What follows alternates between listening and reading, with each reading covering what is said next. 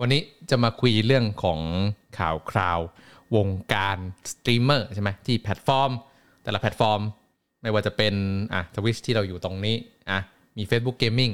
มี Nimo TV มี YouTube Live Stream Mixer ที่ตายไปแล้วใช่ไหมซึ่งตรงนี้เนี่ยหลายคนที่เป็นคนดูเนี่ยอาจจะไม่ทราบว่าเรื่องราว ในการแย่งชิงตลาดของแพลตฟอร์มเหล่านี้เนี่ยนะครับเขาทำกันดุเดือดมากในช่วง 2-3 ปีที่ผ่านมา และแน่นอนว่า 2-3 ปีที่ผ่านมาเนี่ยสตรีมเมอร์เกิดขึ้นเยอะมาก หน้าใหม่เกิดขึ้นเยอะมาก เรามีคอนเทนต์ให้คนดูเเลือกได้เลยใช่ไหมเพราะสตรีมเมอร์มีหลากหลาย แล้วเขาก็สามารถทำเป็นอาชีพได้ แต่ว่าวันนี้จะมาเล่าถึงสาเหตุว่าทำไมมันเป็นอย่างนั้นได้ แล้วทำไมเรามาถึงมาอยู่จุดนี้ได้เออคือคลิปนี้ก็แอดไว้สปอนเซอร์เหมือนกันครับ เขาขายอุปกรณ์ไอทีครับ ซื้อซ่อมครบจบในที่เดียวครับส่งด่วน 3 ชั่วโมงในกรุงเทพและจังหวัดใกล้เคียง ถ้าซื้อออนไลน์ใช้โค้ดด้านล่างนะครับ มีส่วนลดครับ ใช้นะครับ เขาจะได้จ้างผมต่อ คอนเทนต์นี้มาจากไลฟ์สตรีมของผมทุกวันเสาร์สี่ทุ่มครึ่งที่ Twitch TV นะครับ ถ้าเกิดว่าคุณชอบคอนเทนต์แบบนี้ แล้วอยากสนับสนุนผมก็ทำได้ง่ายๆ ด้วยการกดไลค์ Subscribe แล้วก็คอมเมนต์ครับ มันจะช่วยให้คนอื่นเห็นวิดีโอของผมเยอะขึ้นนะครับ หรืออยากเลี้ยงกาแฟผมก็ได้นะครับ ที่ระบบสมาชิกด้านล่างเลยครับ ก่อนที่จะไปเล่าเรื่องเนี่ยขอขิงสักนิดนึงถือว่า ในปี 2012 เนี่ยนะครับ สมัยนั้นผมแคสบายในอาร์มนะครับผมเพลงประกอบมา ในสมัยปี 2012 เนี่ยนะครับผมซึ่งแคสไปในอาร์มตอนนั้นเนี่ยนะครับก็มีช่องที่เรียกได้ว่ามีอีกช่องหนึ่งก็คือในอาร์มไลฟ์ในช่วงปี 2012 เนี่ยนะครับตอนที่ผมทำไลฟ์อยู่บน YouTube ใช่ไหมแล้วก็ตอนนั้น Twitch เพิ่งเข้าเมืองไทย เพิ่งมีออฟฟิศไทย แล้วก็จ้างคนไทยทำก็มีฝรั่งคนหนึ่งแมทยูโนมีตอนนี้แมทไม่อยู่ Twitch แล้วแต่ไม่เป็นไรนะครับแมทเนี่ยพยายามที่จะหาสตรีมเมอร์มาลง Twitch ให้ได้ แล้วผมเอง ก็เป็นคนแรกนะคนแรกเลยนะครับ ที่เป็นพาร์ทเนอร์กับ Twitch เป็นสตรีมเมอร์คนแรกจริง ๆ ที่เซ็นสัญญากับ Twitch ในปี 2013 ในปีนั้นเนี่ย คือเงินมันไม่ได้หรอกก็คือไลฟ์สตรีมเป็นเป็นอะไรที่แบบว่าคนคนดูยังไม่ทราบว่ามันจะต้องมีการ support นะ ผมซึ่งทำไม่ใช่อาชีพหลักอยู่แล้วใช่ไหมผมก็มาอาทิตย์ละชั่วโมงของผมมันก็ชิวๆผมไม่ได้คิดจะได้เงินจากตรงนี้อยู่แล้ว ผมก็เลยไม่ได้ห่วงเงินจากตัวความเป็นพาร์ทเนอร์เท่าไหร่ นะในผู้ในช่วงปี 2014 2015 2016 เนี่ย Twitchอยู่ในเมืองไทยมีออฟฟิศที่ไทย แล้วก็ซื้อสตรีมเมอร์เข้ามาจำนวนมากใช่ไหมครับ แต่ว่าการที่ Twitch จะมาทำตลาดในเมืองไทยเนี่ยเมืองไทยยังไม่รู้จักการไลฟ์สตรีมแบบนี้ในวงกว้างทำยังไงมันถึงจะอยู่ได้ โดยที่คนดูยังไม่เข้าใจว่าจะต้องจ่ายตังค์ใช่ไหมก็ Twitch ก็เลยกำงบมาก้อนหนึ่งนะครับ แล้วก็บอกว่าเฮ้ยสตรีมเมอร์ถ้าเกิดมาสตรีมแพลตฟอร์มเราทุกวันนะถ้าเกิดว่าชั่วโมงถึงนะ เอาไปเลยเงินเดือนเท่านี้ นี่คือสิ่งที่เขาให้เป็น incentive ก็คือเป็นเงินเดือน โดยมีเงื่อนไขว่า minute watch ต้องเกินเท่านี้นะ อะไรอย่างเงี้ยในเดือนนี้ ถ้าเกิดว่าถึงยอดเท่านี้ได้ตังค์เท่านี้ ถ้าเกิดยอดเกินไปอีกก็ได้ตังค์เพิ่มบึมบึมบึมบึมไปใช่ไหมทุกคนก็เข้ามาแล้วก็ตอนนั้นก็จะเห็นว่า Twitch ก็อยู่ในงาน Thailand Game Show ก็จะไปมีสตรีมเมอร์มากมาย ครอบครัว Twitch เกิดขึ้นมากมายในยุคนั้น ก็ได้ตังค์กัน ปีแรกเนี่ยอาจจะได้ตังค์จาก incentive ซะเยอะหน่อยนะครับ ปีที่ 2 incentive อาจจะลดลงมา เงินที่เคยได้จากสมมติ เท่านี้ minute watch ได้ตังค์ร้อยหนึ่งก็จะเหลือ 80 เหลือ 60 ลดลงมา เพราะว่าตอนนี้ตลาดพร้อมแล้วก็คือคนดูทุกคนตอนนี้เข้าใจแล้วว่า อ๋อ มันต้องมีซับมันต้องมีโดเน a สตรีมเมอร์ถึงจะอยู่ได้ทำเป็นอาชีพได้ใช่ไหมครับ ช่องที่มีคนดูเยอะคน sub เยอะก็เริ่มที่จะอยู่ได้ด้วยตัวเอง โดยที่ไม่ต้องใช้ incentive เหล่านี้ก็อยู่ได้มาเรื่อยๆนะครับจนกระทั่งในช่วงผมคิดว่า 3 ปีหลังเนี่ยนะครับก็คือ 2019 2018 หรือเปล่าที่ Facebook Gaming เริ่มเข้ามาทำตลาด ต้องเข้าใจก่อนว่าตอนนั้น Twitch คือ dominate ตลาดประเทศไทยมากๆ แล้ว Facebook Gaming อยากจะทำตลาดประเทศไทยเหมือนกัน เขาต้องทำยังไง เขาก็ต้องจ่ายตังค์จ่ายตังค์ยังไง คนจาก Twitch ถึงจะมา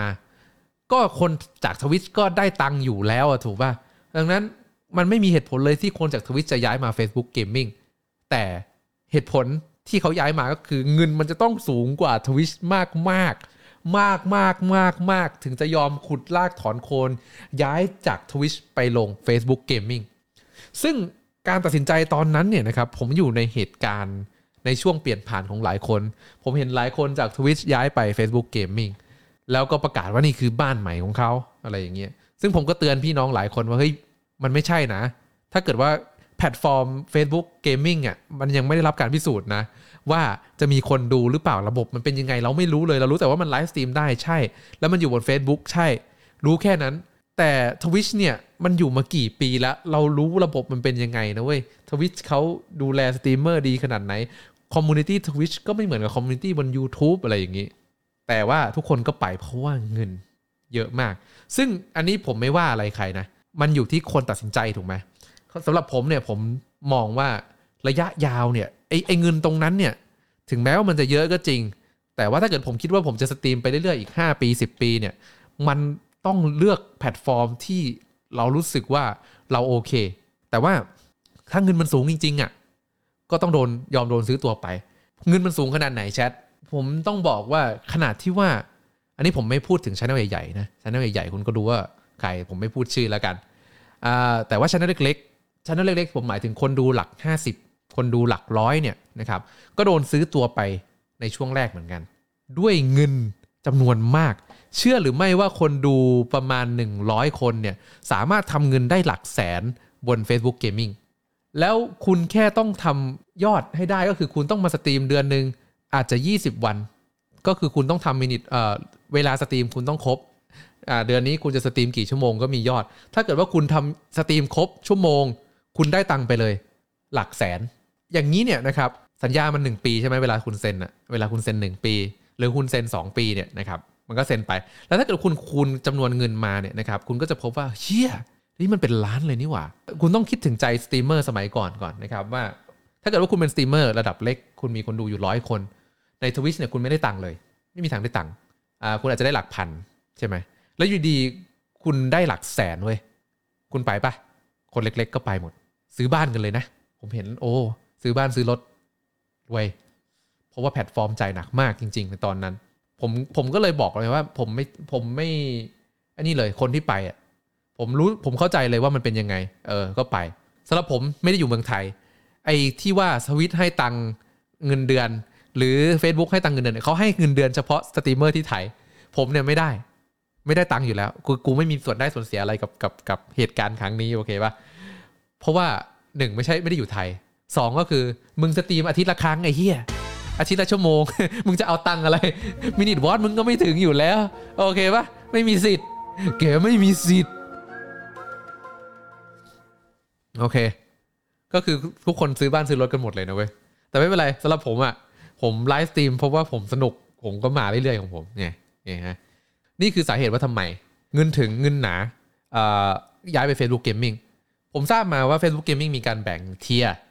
แบ่ง tier ก็คือคนดูเท่านั้นเท่านี้ใช่ไหมอ่า tier หนึ่งคุณก็รู้ว่าใคร tier สองอ่าคุณอาจจะไม่รู้จัก เพราะว่าสตรีมเมอร์อาจจะไม่ได้เป็นที่แพร่หลาย คนดูเขาอาจจะหลักร้อย200 300 ก็อาจจะเป็นเฉพาะกลุ่มใช่ไหมครับ tier สามเนี่ยก็คือแบบพวก 20 30 อะไรอย่างนี้นะครับ ก็จะต่างจ่ายเงินต่างกันถูกไหมมันก็แน่นอนอยู่แล้ว ทีนี้พอปีแรกผ่านไป โอ้โหรวยเว้ย เป็นสตรีมเมอร์มาสตรีมทุกวันอ่า20วันต่อเดือนโอเค รวยได้ตังค์หลักแสน เป็นอาชีพที่ดี ทีนี้พอมาปีที่ 2 ปั๊บเนี่ยนะครับแพลตฟอร์มเขาเริ่มมีคนใช้แล้วถูกไหม Facebook Gaming ก็ถือว่าเกิดระดับหนึ่ง เพราะว่าสตรีมเมอร์ตัวใหญ่ก็ย้ายมาเยอะ แล้วก็มีคนใช้งานเยอะอะทีนี้เขาลดตังค์อ่าเขาลดตังค์เขารู้สึกว่าเดี๋ยวกูอ่านคอมเมนต์ก่อนกูอ่านคอมเมนต์ก่อนเดือดกันมากนะ แท้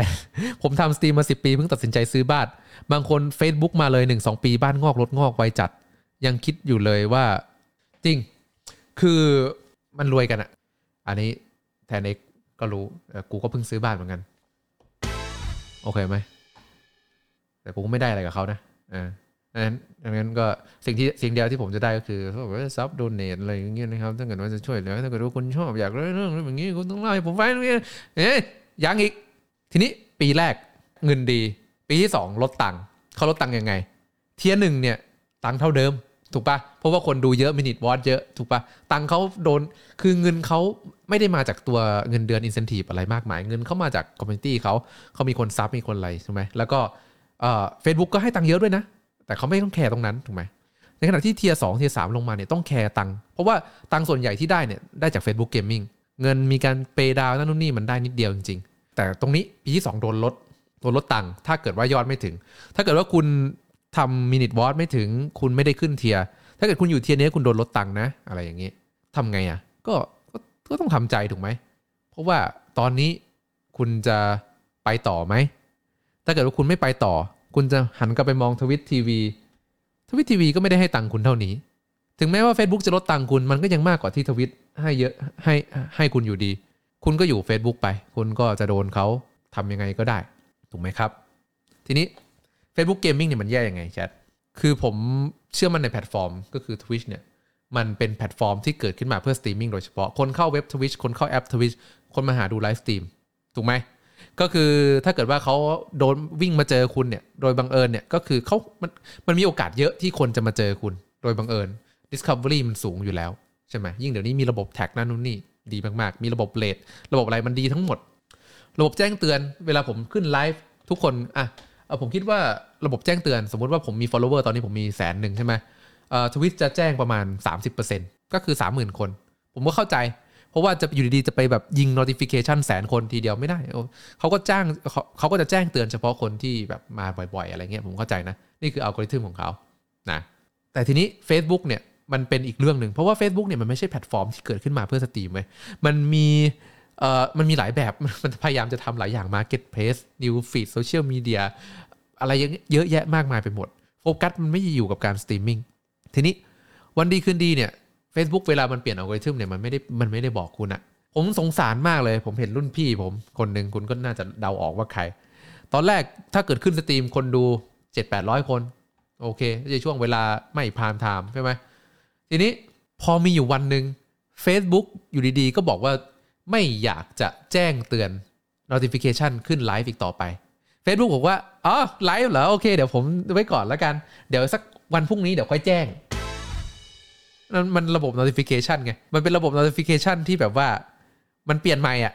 มันก็จะเปลี่ยนแบบว่าเดี๋ยว delay notification เหมือนกับเวลาที่คุณเจอโพสอะไรในกลุ่มมันเด้งเมื่อโพสเมื่อสามวันที่แล้วอะไรอย่างเงี้ยใช่ไหมเหมือนกันเลย ระบบเดียวกัน คุณขึ้นไลฟ์ตอนนี้เขาแจ้งคนดูคุณวันพรุ่งนี้ แล้วก็ไม่มีใครได้แจ้งเตือน แล้วคุณก็ขึ้นไลฟ์มาปกติคนดูกูโอ้เป็นพันเว้ยวันนี้ขึ้นมาสองคน ระบบ notification มันแย่มาก คือถ้าเกิดว่าคุณขึ้นไลฟ์วันนี้แล้วมันแจ้งเตือนพรุ่งนี้แล้วมันมีประโยชน์อะไร แล้วอยู่ดีมึงขึ้นไลฟ์มาแล้วคนดูมึง 3 คนแล้วมึงจะรู้สึกยังไงวะ จริงๆ แล้วมึงไม่ได้ทำผิดอะไรอะ่ะ คือมึงไม่ใช่ว่าแบบว่าอยู่ดีๆ มึงทำแย่แล้วแฟนคลับมึงไม่รักมึงอีกต่อไปแล้ว เขาเลิกดูมึงเพราะว่างานมึงไม่ดีไม่ใช่คือไลฟ์ครั้งที่แล้วคนดูยังเป็นพันอยู่เลยไลฟ์ครั้งนี้คนดู 3 คนเพราะว่า Facebook ตัดสินใจว่าจะไม่แจ้งเตือน คุณเข้าใจไหม pain ปะความเจ็บปวดอะแล้วระบบแชท ระบบแชทของ Twitch เนี่ยมันเป็นระบบ IRC ไง มันเป็นแบบ relay chat อะ Internet Relay Chat คือพิมพ์ปุ๊บก็ขึ้นเลย มันไม่ได้มีระบบเบื้องหลังอะไรมากถูกไหมในระบบแชทใน Facebook เนี่ยมันไปผูกกับระบบไอ้แค่คอมเมนต์ใต้วิดีโอ ซึ่งไอ้ระบบคอมเมนต์ใต้วิดีโอเนี่ยก็ต้องลิงก์กับไอ้ตัว Facebook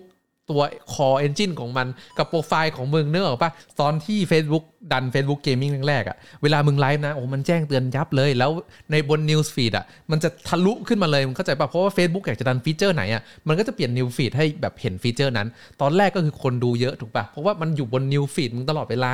คนดูก็เยอะขึ้นไลฟ์ทีไรคนดูก็เยอะสักพักหนึ่งเฮ้ย Facebook บอกว่าไม่ทำละ Facebook Gaming ไปดันเรื่องกรุ๊ปดีกว่า ก็เอาพวกคอนเทนต์จาก Facebook กรุ๊ปขึ้นมา ให้พวกมึงดูแทน แล้ว Facebook Gaming ก็หายไปจาก News Feed พอคนไม่เห็นยอดคนดูก็ drop พอยอดคนดู drop อ้าว minute watch ไม่ถึง minute watch ไม่ถึงทำยังไง โดนลด tierโดนลด tier ทำยังไงเป็นยังไงต่อ ก็คือโดนลดตังค์สุดท้ายก็คือไม่มีเงินดังนั้น Facebook จะทำอะไรกับคุณก็ได้ โดยที่ไม่บอกคุณ แต่ว่าคุณจะบ่นอะไรได้ถูกไหมในเมื่อคุณเซ็นสัญญามาแล้ว คุณเซ็นสัญญากับปีศาจผมใช้คำนี้นะเซ็นสัญญากับปีศาจ ปีศาจให้ตังค์คุณเยอะมาก แต่ว่ามันไม่ดีกับ community ของคุณเลย แล้วก็ไม่ดีกับ ผมว่าไม่ดีกับตัวสตรีมเมอร์ในระยะยาวนะที่ผมที่ผมดูอยู่ คนที่อยู่ได้ก็คือด้วยความปราณีของอัลกอริทึมผมต้องบอกอย่างนี้ อย่างเช่น ถ้าเกิดว่าคนมีคนดูอยู่แล้วหลักพันสองพันสามพันคนขึ้นไลฟ์ทีไรพันคนทุกทีสองพันคนทุกทีแบบนี้ Facebook ก็จะให้คะแนนอืคนนี้ดีนั่นเนี่ยเดี๋ยวถ้าเกิดว่าไลฟ์ทีไรนั้นก็จะอัดเข้าไปใน News Feed ของหลาย ๆ คนถูกไหม แต่ถ้าเกิดว่าคุณขึ้นไลฟ์มาออยอดของคุณแบบห้าสิบยี่สิบอย่างเงี้ยอุ้ยไอ้นี่ไอ้นี่คนดูไม่ค่อยเยอะเท่าไหร่ ไม่ค่อยให้คะแนนบน News Feed ก็จะไม่โผล่ใน News Feed และยิ่งไม่โผล่อะไอคนที่น้อยก็น้อยลงไปเรื่อยๆ คนที่ดีก็ก็ดีขึ้นไปเรื่อยๆนึกออกปะทำให้สตรีมเมอร์คนเล็กๆ ที่ย้ายมาในตอนแรกเนี่ย ตอนนี้กำลังมีปัญหากับระบบ News Feed มากจริง ๆ คือ Facebook Gaming ทำตัวกับสตรีมเมอร์แต่ละคนไม่เหมือนกัน ต้องพูดอย่างนี้ ถ้าเกิดว่าเป็น Twitch คุณเปิดมาอะโอเค ผมตามหาคนไทยตุ้ม แล้วผมสามารถซอสได้เลยว่าคนดูเยอะเท่าไหร่คือคุณก็จะอย่างที่คุณเห็นว่าคือผมแม่งเป็น channel อันดับหนึ่งของ Twitch ในเช้าวันพุธเห็นปะถ้าเกิดว่าคุณอยากจะดูลงดูคุณแล้วคุณก็เลื่อนเลื่อนเลื่อนลงไป ก็คือแต่คุณเห็นไง แล้วคือมันไม่มี News Feed อย่างอื่นเข้าใจไหมคือมันไม่มีอย่างอื่นมามากั้นเลยก็คือคุณจะเห็นแบบคอนเทนต์สตรีมเมอร์เต็มๆ ถูกปะถ้าเป็น News Feed ใน Facebook โอ้โห เข้าไปหน้า Facebook Gaming อะ UI UX ผมเหลือเชื่ออะอะไรอะมันไม่ไม่ work ป่ะนั่นคือสิ่งที่ Facebook ทำกับสตรีมเมอร์แล้วมึงเข้าใจป่ะ กูเนี่ยก็ไปแบบว่าเบื้องหลังเลยว่า แต่ละคนที่อยู่ Facebook เนี่ยแบบว่าโดนอะไรกันมาบ้าง ถ้าเกิดว่าคุณเปิดเข้าตัว Facebook Gaming แล้วคุณแบบว่าแปลกใจคุณเห็นอ่าคุณเห็นอะไรวะ คุณเห็นเขาเล่นเกมแปลกๆกันอะเดี๋ยวนะไหนวะเกมแปลกๆอะมันมีนะเว้ยพวกที่เล่นเกมหนอนอะมึงรู้ป่ะทำไมเขาถึงเล่นกัน dos chistes. Voy a contar dos chistes. Déjenme leer los comentarios. รู้ไหมทำไมทำไม meta ทำไมเกมนี้ถึงเป็น meta คืออย่างนี้เว้ยกูอันนี้กูไม่รู้ว่าจริงไม่จริงนะ แต่กูไปคุยกับอ่าชาวแก๊งสตรีมเมอร์ที่สตรีมบน Facebook Live มา เขาบอกว่าไอเล่นเกมที่แบบว่ามีการเปลี่ยนแปลงภาพเร็วๆเนี่ย มันจะช่วยเรื่องของอัลกอริทึมให้ Facebook อะ recommend คลิปมึงเยอะขึ้นบน New Feed ก็คือมันเป็น meta เป็นเหมือนกับว่าสิ่งที่ทุกคนต้องทำก่อนเริ่มสตรีมก็คือพอเปิดกล้องมาปุ๊บเนี่ยมึงต้องเล่นเกมไอ้ที่นี่ก่อน เพื่อที่จะเรียกอัลกอริทึมให้เรียกแขกให้มึง ก่อนที่มึงจะไปเล่นเกมที่มึงอยากเล่น สมมติว่ามึงอยากจะเล่น Dota อย่างเงี้ยมึงก็ต้องเปิดมาเล่นไอ้ที่นี่ก่อน Subway Surfer เพื่อเกมอัลกอริทึมกูไม่รู้ว่าจริงไม่จริงนะ แต่ว่ามันเป็นความเชื่อ แต่ว่ามันเป็นความเชื่อจริงๆเออสตรีมเมอร์มีสูตรแบบนี้ดังนั้นคุณก็เลยไม่ต้องไปแปลกใจว่าทำไมเขาเล่นเกมอะไรกันแบบนี้วะเออ คนดูเยอะจริง อืม ถามว่าจำเป็นไหมเนี่ย ถามว่าเชี่ยมึงเป็นสตรีมเมอร์ แต่มึงต้องมาเปิดสูตรตรงนี้ก่อน เพื่อที่จะมาลองเล่นกับที่เพื่อที่จะมาแบบว่าเรียกคนดูมึงกูแบบว่ามันมันไม่ถูกต้องปะอันนี้ถูกต้องเลย คุณว่าอันนี้ถามว่ามันเป็นแพลตฟอร์มที่ดีไหม ถ้าเกิดว่าต้องเป็นอย่างนี้อะวันนี้ผมจะขึ้นสตรีมมาเอาเอาละครับ ครึ่งชั่วโมงแรกผมขอ Subway Surfer ก่อนเลยแล้วกันนะครับอู้หรือไม่ก็เล่นเกมหนอนอะไรเงี้ยเกมที่แบบภาพสีสดๆเคลื่อนที่เร็วแบบเนี้ย เพื่อที่จะให้มันแชร์บน News Feed ความลับนะ อันนี้คือความลับจักรวาลนะทุกคนไม่รู้ถูกปะเออนั่นแหละสตรีมเมอร์รู้ อีกเรื่องอีกทีหนึ่งก็คือกูไม่รู้ว่าจริงไหม แต่ทุกคนทำหมด ขอบคุณครับ สรุปก็คือ Facebook Gaming เนี่ยใช้เงินจ้างมาจำนวนมากนะครับ แล้วก็มาแล้วก็บังคับให้ทำยอด แต่พอบังคับให้ทำยอดเสร็จปั๊บในขณะเดียวกันก็เปลี่ยนอัลกอริทึมพอเปลี่ยนอัลกอริทึมเสร็จปั๊บทำให้สตรีมเมอร์ระดับกลางระดับล่างเนี่ยหล่นลงไปจากระบบนะครับทำให้เขาไม่สามารถอยู่ได้ ก็คือ มีปัญหาในปีที่ 2 หรือปีที่3นะครับซึ่งตรงนี้เนี่ยตอนนี้ incentive มันก็ลดลงเรื่อยๆ แล้วก็มีข่าวว่าจะลด incentive ก็คือจะไม่จ่ายทั้งหมด หรือว่าจะเปลี่ยน rate ให้แบบว่ามันอยู่ไม่ได้เลยถูกไหมครับดังนั้นสตรีมเมอร์ที่ไม่มี community คอย support เนี่ยก็จะไม่สามารถทำเป็นอาชีพได้อีกต่อไป ดังนั้นแน่นอนว่าน้องๆสตรีมเมอร์หลายคนอยู่ดีๆ เคยมีเงินเดือน แล้วอยู่ดีๆจะไม่มีแต่ว่าซื้อรถไปแล้ว มันบ้านต้องผ่อนรถต้องทำรถต้องผ่อนทำไง ผมก็ไม่รู้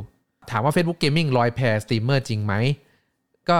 จริงส่วนหนึ่งถูกไหม แต่ว่าสุดท้ายแล้วถ้าเกิดว่าเรามาดูกัน incentive เหล่านี้เนี่ยนะครับในต่างประเทศมันไม่มี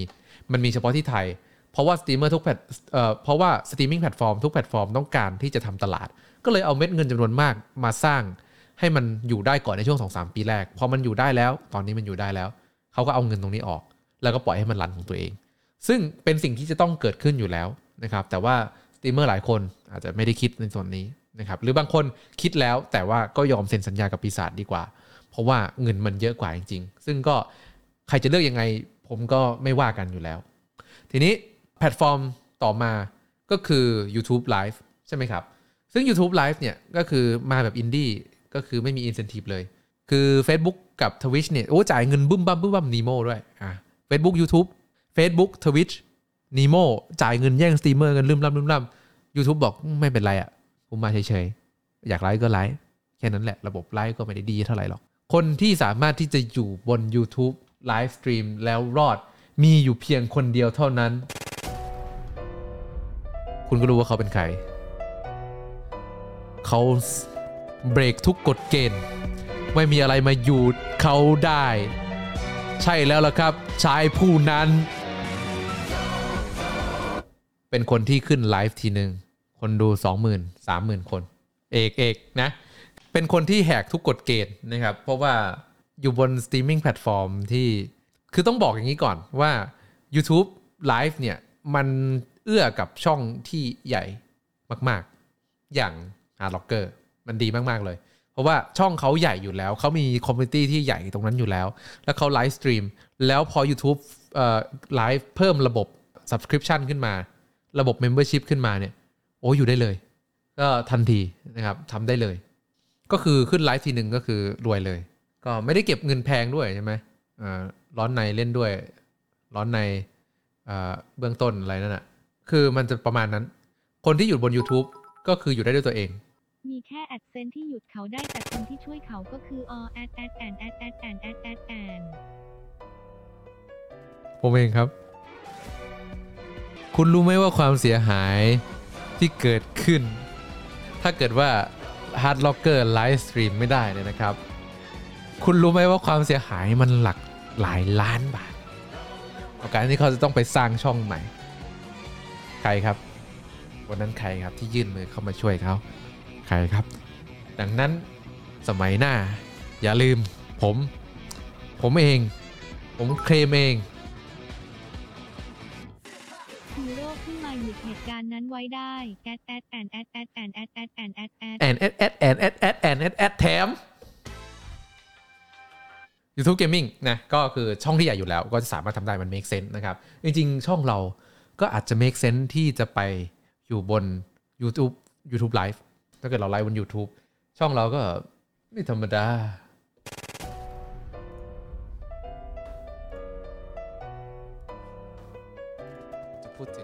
เว็บไซต์ที่ชื่อว่าซิลซิลโรดไม่ธรรมดา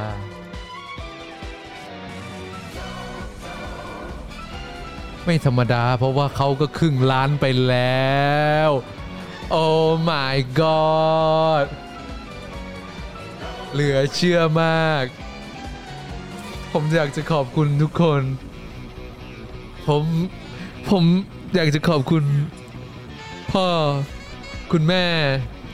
ภรรยาสุดที่รักของผม ในโอกาสนี้ที่ทำให้ผมมีแรงเดินจะเอ่อต่อ ขอบคุณเบกกี้สไตล์ขอบคุณนายทุนทุกคนบนบอร์ดสแคมขอบคุณ ขอบคุณมากครับ YouTube ไปแข่งกันในเอมไม่เอาหรอกกูว่ากูว่าน้องกูจะแซงกูในภายใน1นถึงสปี กูว่าอย่างนั้น ดังนั้น ตอนนี้กูว่ารู้แล้ว it's inevitable we have our community thanks everyone has been a good run นั่นคือนั่นคือ YouTube Live อะเรื่องของเขานะทีนี้ Twitch เนี่ยนะครับ ผมก็ยังรู้สึกว่ามันเป็นแพลตฟอร์มที่ที่ดีที่สุดอยู่ดีนะถ้าเกิดว่าคุณจะ live stream คุณเจอ Discovery คุณทำได้ง่าย แล้วก็แชท community สร้างง่าย มันมี culture มันมีมันมีเขาเรียกอะไรนะ culture วัฒนธรรมของแชทที่ไม่เหมือนกับแพลตฟอร์มอื่น คุณจะรู้ว่านี่คือไอ้เหี้ยแชท Twitchถูกป่ะคุณรู้เลยว่านี่คือแชท Twitch คุณมันจะเกรียนมันจะซ่า มันจะบ้า มันจะเฉาใช่ไหมไม่เหมือนกับแชท Facebook แชท Facebook Live โอ้โหให้ชุดนักเรียนมาเลยโอ้โหน้องคือเห็นเป็นชื่อนามสกุล แล้วชุดนักเรียนมาเลย แล้วคือแบบว่าคืออยู่ news feed แล้วแบบเห็นคอมเมนต์เพื่อนลงไลฟ์วิดีโอคนคือแบบอะไรอะ มันไม่ไหวป่ะ คือมันเกรียนไม่ออกป่ะมันมันไม่ใช่คือพอความเป็น gaming อะมันจะต้องมีความเป็น alias มีความเป็นตัวตนอีกตัวตนหนึ่งถูกป่ะมี gamer tag มี live stream tag อะไรเงี้ยอย่าขอร้องอย่าเอาชื่อนามสกุลมาเกี่ยวข้อง มันมันไม่ใช่โลกมันมันจะต้องตัดแยกโลกกันอย่างชัดเจนถูกไหมเออเพราะฉะนั้นมันเป็นอะไรที่ unique YouTube ก็โอเคใช่ไหม YouTube อย่างน้อยเป็น YouTube username ก็ยังดี Nimo Nimo ก็ลักษณะเดียวกันก็คือซื้อสตรีมเมอร์ไปแล้วก็จ่ายเงินเดือน ก็คือโครงสร้างการจ่ายเงินเนี่ยเหมือนกับ Facebook Gaming ก็คือ Nimo ก็เหมือนจะมันจะล่มเหมือนกันในบริษัทแม่ด้วยนะครับ เพราะว่าตอนนี้เนี่ยที่มันอยู่ได้ผมคิดว่า Twitch อยู่ได้แน่ Facebook Gaming กำลังจะล่มสลาย เพราะว่าบริหารไม่ดี YouTube เนี่ยอยู่ได้เหมือนกันนะครับ ดังนั้นตอนนี้ Facebook Gaming ที่กำลังเทสตรีมเมอร์อยู่ แล้วก็ Nimo ที่กำลังเทสตรีมเมอร์อยู่ ก็จะได้เห็นว่าสตรีมเมอร์พวกนี้จะไปไหนก็ต้องมาอยู่อ่าสักที่หนึ่งอาจจะอยู่บน YouTube หรือไม่ก็อาจจะอยู่บน Twitch ใช่ไหมทีนี้แน่นอนว่าตำแหน่งสตรีมเมอร์อันดับหนึ่งวันพุธของเราก็อาจจะสั่นคลอนเป็นไปได้ แต่ว่าก็ไม่เป็นไรครับ ก็คือยินดีต้อนรับสตรีมเมอร์จากแพลตฟอร์มอื่นกลับเข้ามาสู่แพลตฟอร์มที่ดีที่สุด ใช่แล้วละครับ นี่คือเรื่องของเรื่องราวของ streaming platform ในวันนี้ที่หลายคนอาจจะไม่ทราบว่าหลังบ้านตรงนั้นมันเป็นยังไง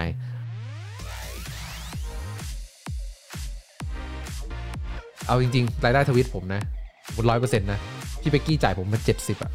ทุกเดือนนะ อันนี้พี่เบกกี้เขาจ่ายผมมาทุกเดือน น่าจะครึ่งปีแล้วไหมนานหรือนานกว่านั้นด้วยซ้ำนะ